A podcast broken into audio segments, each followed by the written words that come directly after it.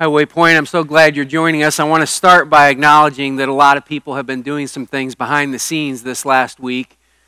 Our weekend services are aimed towards uh, a live crowd. And after we did a virtual service last week and realized maybe this could go on for several weeks in a row, we, we realized our uh, quality of the video and the sound wasn't going to make it for that period of time. And so, uh, Luis and Mike and his teams have been working at doing some stuff. The band stayed late on Thursday, getting things done so that we could do things differently. Uh, the tech teams have been uh, putting in extra time as well, coming in at weird times. So, just a big thank you to a lot of people who are going to allow this to, to work. So, uh, shout out to them. Now, in all fairness to us, the song that you just heard the band play was picked weeks ago. And so maybe it's not appropriate at this point to sing a song that says, Come on over, right? So uh, maybe Stay Away would have been a better song, except I like the message of the song. I like the hope that's in the song. I like the idea of the togetherness, and it fits beautifully with what we're talking about. We're discussing unity, and we're discussing that what God intends to do is to bring a group of people together to accomplish something that we couldn't do apart. And when that happens, you heard it in the song, that when there's a sense of togetherness, things shine. And that's uh, our future. It might not be what we're currently experiencing right now. It's, I think it's ironic that we're doing a series on unity while we can't be together. But for whatever reason, God sees the value in this, and it'll just be a season. We will be together again. And when that happens, we're going to shine. And it's only going to work if we get this idea of unity right. Uh, we started talking about this because, look, this is what Peter said about this. Finally, all of you be like minded, be sympathetic, love one another, be compassionate and humble. He calls us out to be like minded. Paul writes in Ephesians 4 3 make every effort to keep the unity of the Spirit through the bond of peace. Both of these guys are painting a picture of what it means to be united, one, come together. And we started down this trail because as Paul was writing this in Ephesians chapter 4, he, he starts telling us how to work this out, what we have to do in order to be that kind of united body. And he gets into the middle of chapter 5 and he starts painting a picture. He paints a picture of what a healthy relationship will be like in marriage so that he can use that as an example for the church. And what we've been doing is we've been using crossover truths, truths that are the same in both. Now listen, this is this is risky. When you use an analogy, if you go too far, the analogy breaks down. And we're not trying to. We're just simply picking one thing that they have in common. There's a similarity. Um, God said in Genesis chapter 2, I want to create one flesh with you when I put you together with, as man and wife. And so there's a oneness that God's trying to accomplish there. It's the same thing that He's doing in the church, trying to create united kind of sense that we have with each other, a like minded sense with each other. And this is the thing that we're keying off of. And so we've looked at these and said, look, there's some things that are just true about this healthy picture of marriage that are true about a healthy picture of the church. And so uh, we started by saying, look, um, if you want to have a healthy marriage, you're going to have to accept that you will not agree about everything. You can agree on values. If you can find some values to agree on, that's true. And it's true in the church too. There's, there's too much diversity here. There's too many different generations, too many different ideas for us to agree on everything. But if we could find certain values to agree on, we could still have unity. We said in marriage, it's going to require work. Same is true in the church. If we want to experience unity, we're going to have to actually work hard at it. And then we started getting specific. We said, look, if, if you want to have a healthy marriage, re- respect is going to have to be part of it. It's going to have to show up in a big way. The same is true for how we treat each other in the church. If you are not respectful to people who look at things differently than you do, the chance of us being united, having us one minded kind of thoughts, are going to go out the window. Um, then the, last week, we talked about love.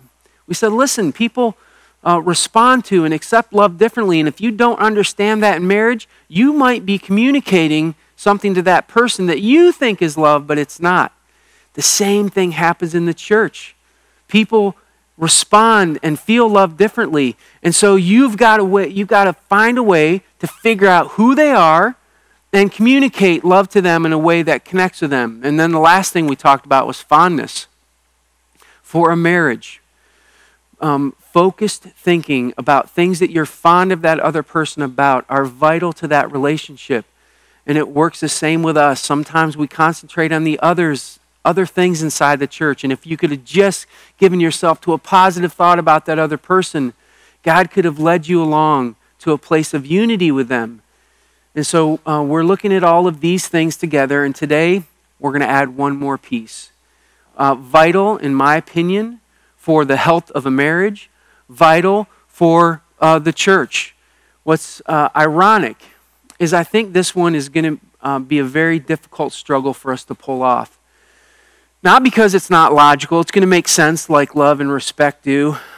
The reason it's going to be difficult is because everything in our culture sets itself up against this.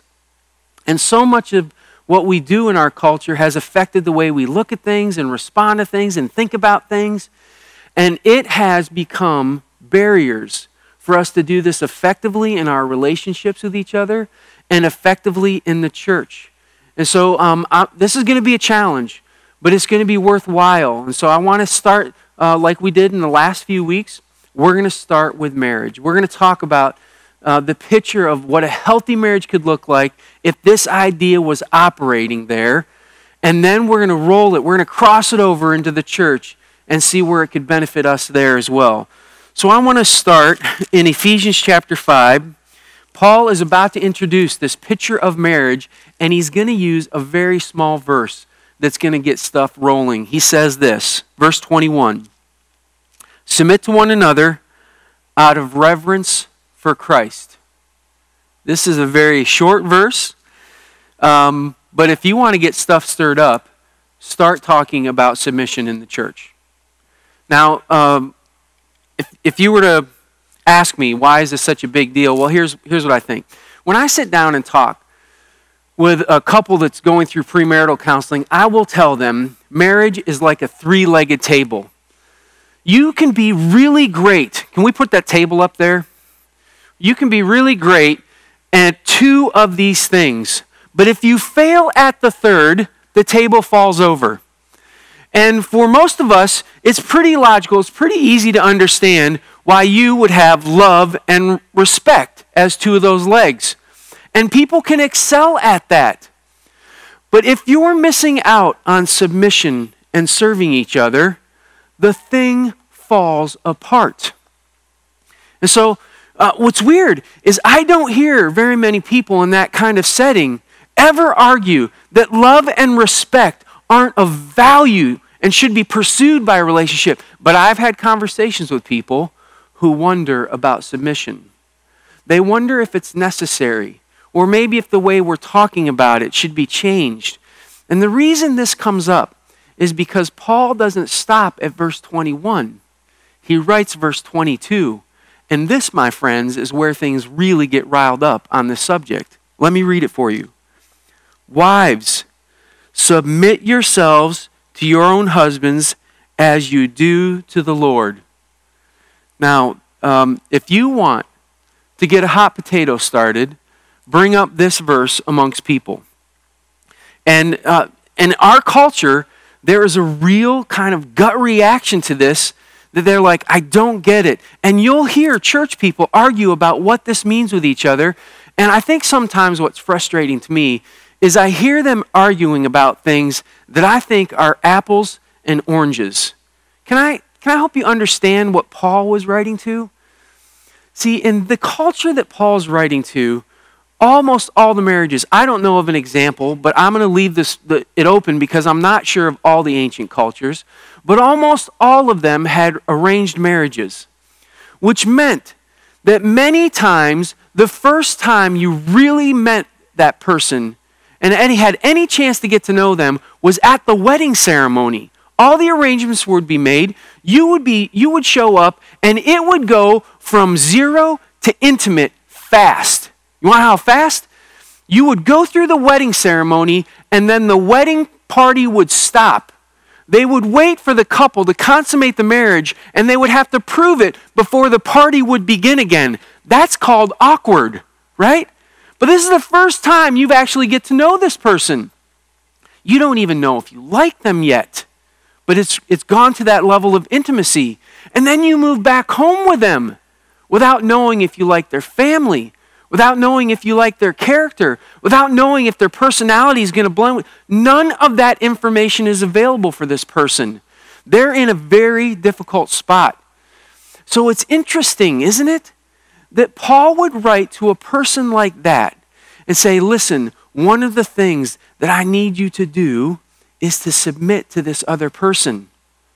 Now, I want to point out that when he does this, he does it right alongside two other ideas love and respect. He's not saying, listen, this relationship is going to survive if you just have submission. Love and respect are going to be, have to be there. It would be silly of him to say, listen, you can do this as long as you have submission, but the other two don't matter.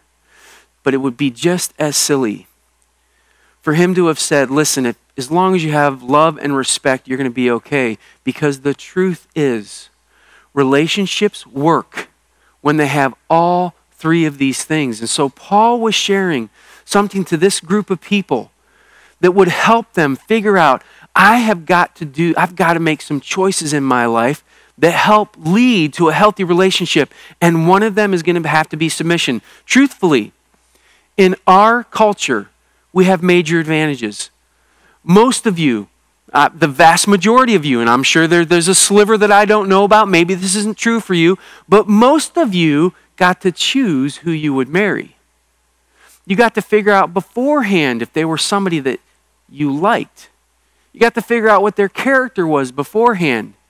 And so, this idea of submitting should actually be a little bit easier. It should be a little bit easier because you know them. You have developed a level of trust with them that wasn't there for this other person. And yet, I've discovered that when I talk to people in our culture, they have a real problem with this idea of submitting because almost always they associate it with force. If I have to submit, you're causing me to bow my knee to another person. And I don't want to do that. And I don't think it's healthy to do that. I don't think it's right to do that. Why should anybody be submitting, being forced to do this? But I want you to be careful here. Because if you looked at the scriptures that the um, Paul was referencing, I want to go back and just show you what they say one more time. He said, um, Submit to one another out of reverence for Christ. You're doing this out of choice. The second verse Wives, submit yourselves to your husbands as you do to the Lord. The choice that you, you submit to the Lord is not because He's demanded, it's because you've made a choice that you're going to follow Him, that you'll yield to Him, that you're going to do that. This all changes when you start to understand that it's choice. That it's about me coming to um, a marriage and saying, Part of what I can give is I can give submission. Part of what I can give is love. Part of what I can give is respect. And when you give that package of gifts to another person, it creates a bond between you that develops unity like you would never have believed. So it's this incredible thing that happens when you make the choice. The problem is, a lot of people don't look at it that way. And the question is, how did it get off track? How can it be this really powerful, incredible thing that God has given couples to have that develops their relationship in ways that like allow them to accomplish great things together and yet couples think it's a bad idea. How did it get there? Well, I think part of the problem is the church has not done a very good job, as we've talked about this section of Scripture. Um, when I was growing up, I heard it said like this This is a command that the woman has been given. And so, since it's a command to her, it's okay for you to demand that she does this. And in fact, the way it was sometimes um, operated when I watched it is you were allowed to extract that out of your spouse. You could squeeze their submission out of them because they were required by God to do so. So it was okay for you to take and squeeze it out of them as much as you could because it was what they were supposed to do in the first place. But did you see what the scripture said? I want to remind you, I want to go back to that. It said that we would do this out of reverence for Christ, that we would do this as we do to the Lord. Now, let me just let you think about this for just a minute. If there was anybody that you know who deserves respect, who deserves love, who has earned our submission, it's Jesus. He goes to a cross, pays a price that he didn't have to pay for you and I. And what is his choice? Because he would be right. If he came to you after all of that and said, Look at what I did. I've earned your submission. And if you will not submit, I will force you to do so. And if he forced us to do so, it would be right. It would be, it would be the right thing because he would have been worthy of that submission. And yet, what does he do? He offers a gift. Says, I'm going to give you a chance to accept this or reject this. It's your choice. You can choose to do this. And the same choice is there. I want you to submit like you've done to the Lord. I want you to make a choice to give yourself away instead of seeing it as an extraction. This is not something that's withdrawn from you. This is something that you give. And you give it out of reverence for me because look at what I could have done and look at what I did instead. Now, don't miss this. That opening verse, 21, was to both couples. I think he says this directly to wives in chapter in verse 22 because of the difficult circumstances they were facing. But it doesn't mean that we are not submitting one to another, which is exactly what the scriptures call for here. What does this look like? Well, if you're not extracting from each other, it means that sometimes you're yielding to each other. I want my way, but I don't get it because I'm with this other person who wants a different way, and so I yield and I let her have her way. Sometimes it's about preferences. I would prefer to go and ex- have this experience, and they would prefer to go to do a different experience. And these, those are just simple, easy things. You want to know where it really hits the road? Submission is you putting that other person ahead of you on a regular basis.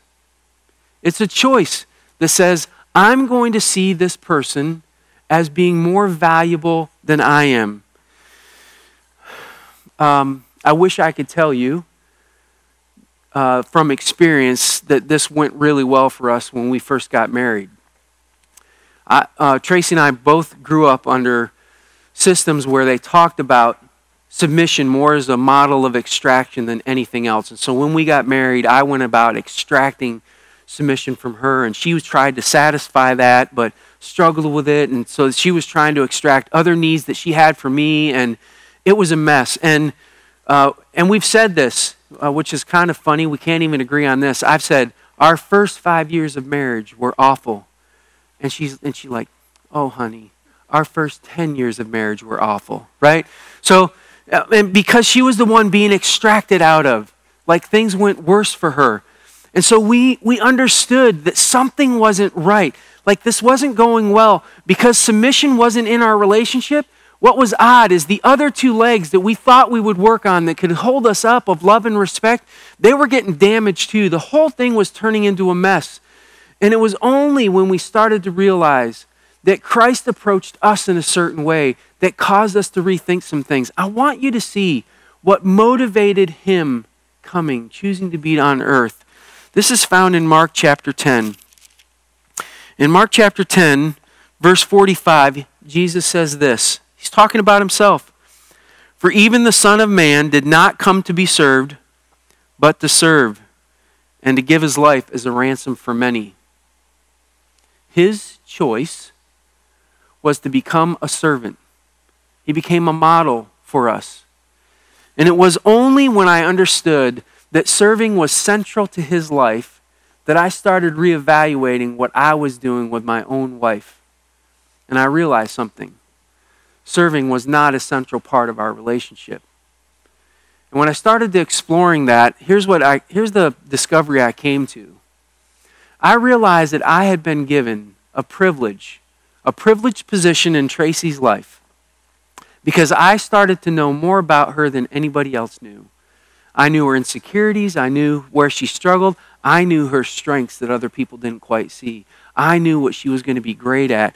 And God revealed that I was in a unique position to help her become who she was created to be. That if I would serve her, that I could partner with God in an effort to see her become who God had made her to be. This was this was eye-opening thing. And if you would go and ask Tracy, how's he doing with this? She would say, on a day-to-day basis, it's iffy, right? But on big things, he gets it right often. Why? Because I've realized that part of my role is to find a way to put her above me, to help her accomplish what God's put her on the earth to do. And this, this marriage allows this to happen in a unique way. The risk of it is if you elevate somebody above yourself, maybe you'll get taken advantage of. Is that a concern that you might have? And I, I understand that. My experience has been the opposite. Because I've, I've been um, with somebody who also puts me above herself. And on a regular basis, sacrifices so that I can do the role I have here um, and be the kind of person that God made me to be. Sacrifices her time and schedule to do that sort of thing on a regular basis and doesn't complain about it. It has the ability to create a sense of unity that's deep within each other if you choose all three.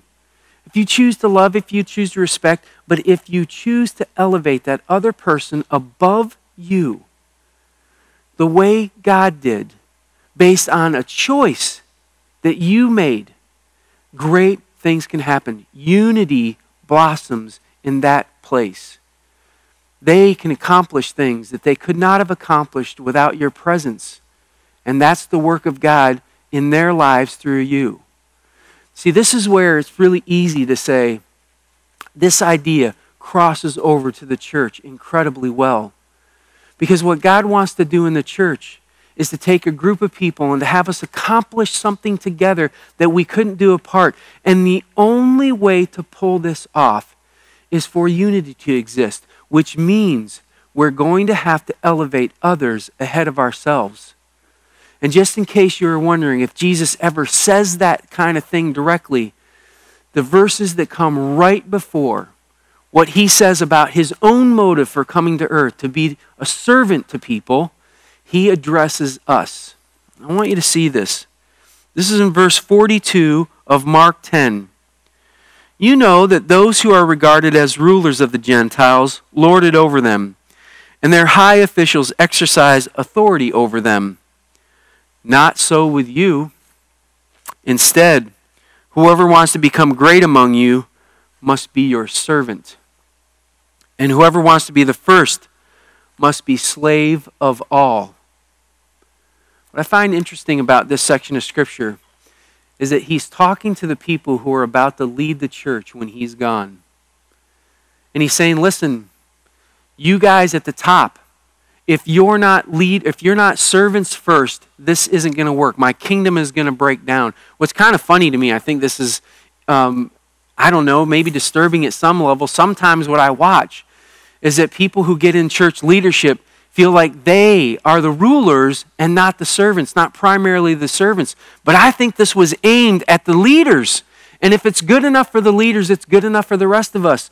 Our approach to each other is to be servants is to decide that I'm going to put you ahead of me. I'm going to make choices that elevate your preferences, your needs, your desires ahead of what I want sometimes. Now, uh, it's a beautiful picture. The question is, why doesn't it happen? Well, what, why it doesn't happen in marriage is because there's some cultural barriers about what submission means. We think it means I'm forced. But I think there's some cultural barriers that happen in the church that prevent it from happening. I've written down four. Four things that I see happening that I think the culture has uh, colored our view of the church and changed things for us. And it's made it difficult for us to approach each other with acts of service where we submit to one another and elevate each other above ourselves. I think one of these has happened because um, for a long time, the church was seen as a place that served the community. And over time, it kind of changed and it became the church is a place where I get services for the community. And so um, people evaluate a church based on its offerings. What do you offer me? And we know this, and so we try to offer things that will engage people. But in the process of doing that, what happens is you kind of get treated like a spiritual mall. I go shopping for the stuff that I need, but I don't stay long enough to actually invest my life in it. In fact, if the offering stopped being satisfying to me, I move to a different place. And a cycle is created where I go from one place to one place to one place where you never stay long enough to be known and be known, where you never stay long enough for you to use your gifts in a way that empower God's kingdom. It becomes a service that you use, not a place where you go to serve.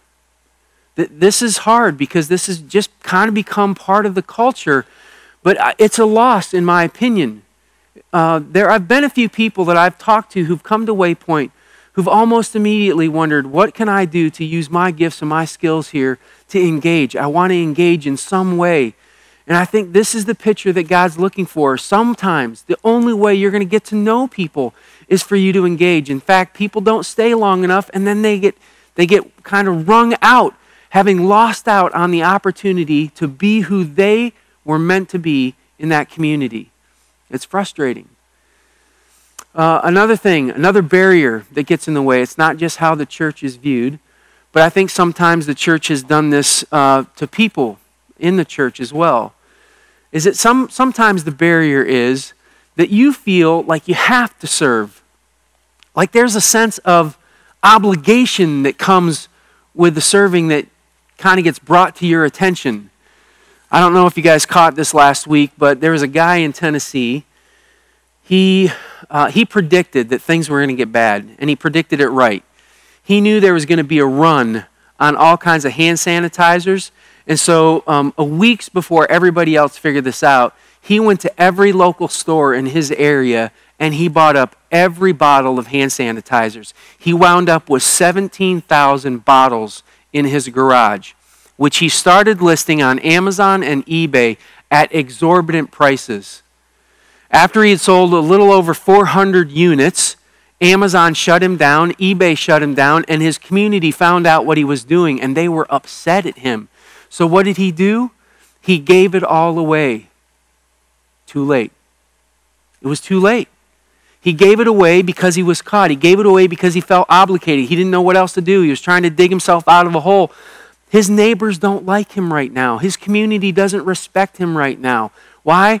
because he was doing it out of obligation. Obligation doesn't work. And it's, it's why it's tough. Because I could, I could list a whole bunch of things at Waypoint that you could do to elevate others ahead of yourself. And at the same time, I have to risk, while I'm telling you all of this, that some people will do this out of guilt or out of a sense of, I have to do this because the pastor said it. Don't. Don't do that. Do this because this is how we respond when we follow Jesus. We elevate other people around us ahead of ourselves.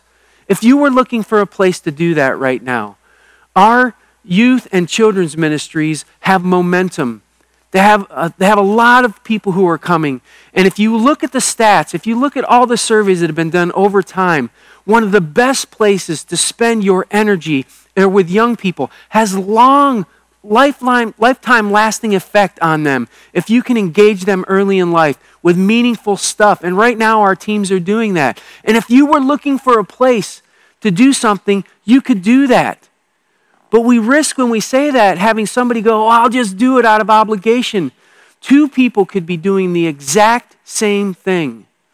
One could be making a difference in the world, and the other one could be as meaningless as the guy giving away that hand sanitizer because it has to do with your heart. 20%. 20% of the people in a church do 80% of the serving.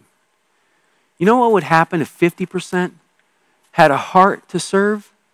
We wouldn't be able to contain it in the church. We would be out in our community all over the place. We're doing that now, but there would be so much so much capacity for us to serve that we would run away with things. We, uh, we would take our community by storm.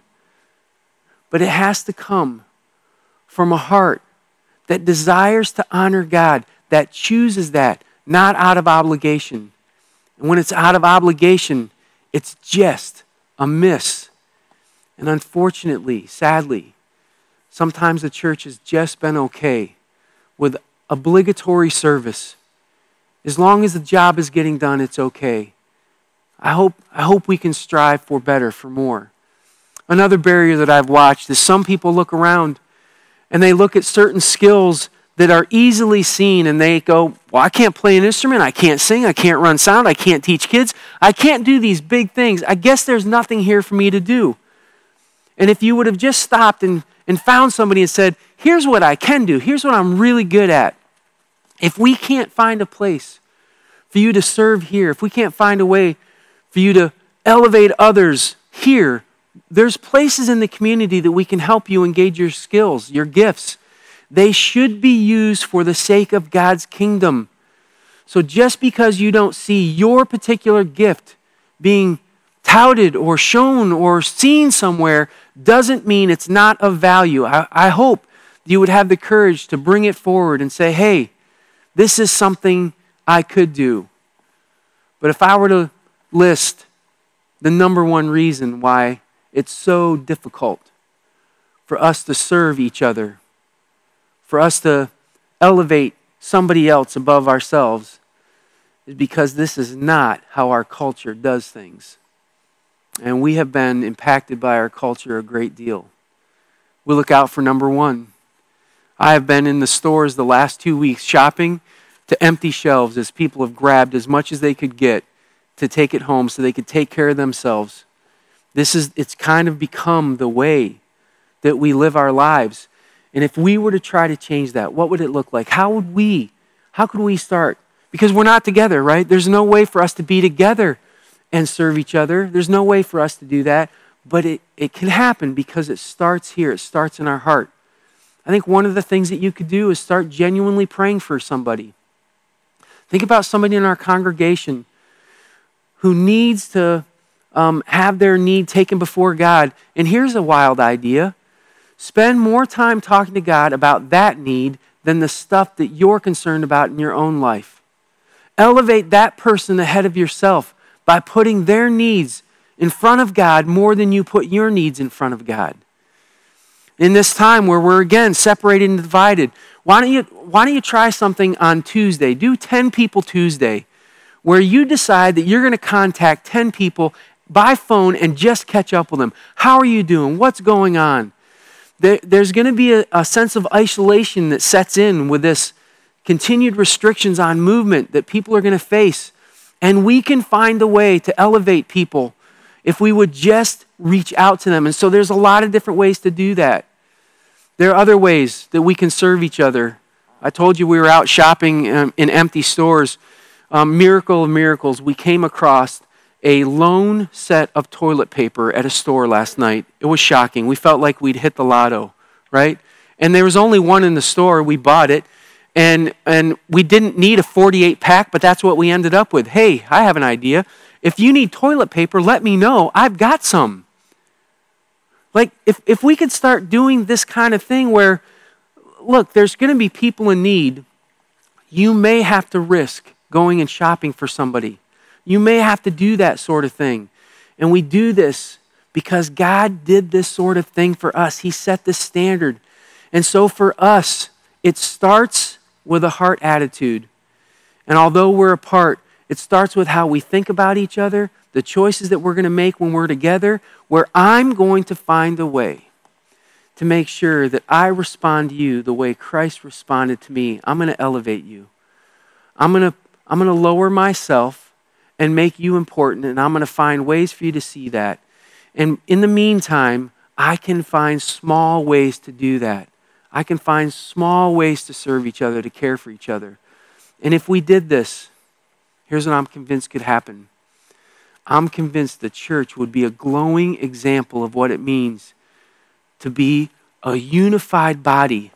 We're needing that in our world right now more than ever before.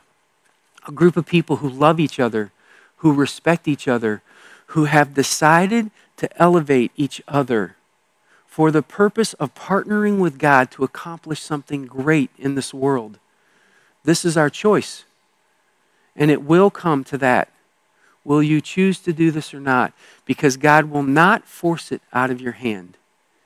He will let you give it as an offering, as a gift. Will you? Can we pray? God, I'm so grateful for the picture I see in the scriptures of a leader who made a choice to sacrifice. A leader who says, My choice is to come to serve, not to be served. God, I find that hard to emulate. I find that hard to emulate um, with my spouse. I find it hard to emulate in the church sometimes. It's easier to want what I want and to seek that. And yet, um, you have a higher calling. You have a purpose for us that's bigger than any of us. And so I just ask that you would grow our hearts, grow our hearts to consider that as a group, if we would come together and we would submit to each other out of reverence for you, that we could create something dynamic here that could change the world. I ask that you would help us to figure out our part, whether it's a small thing that we do whether it's prayer, whether it's phone calls, whether it's acts of service, or whether it's getting involved in a ministry as things get kicked back up here at Waypoint. I ask that you would open people's hearts to what it looks like to follow you with acts of service. I ask you would help us to be that shining example that you could show to the world. In Jesus' name, amen.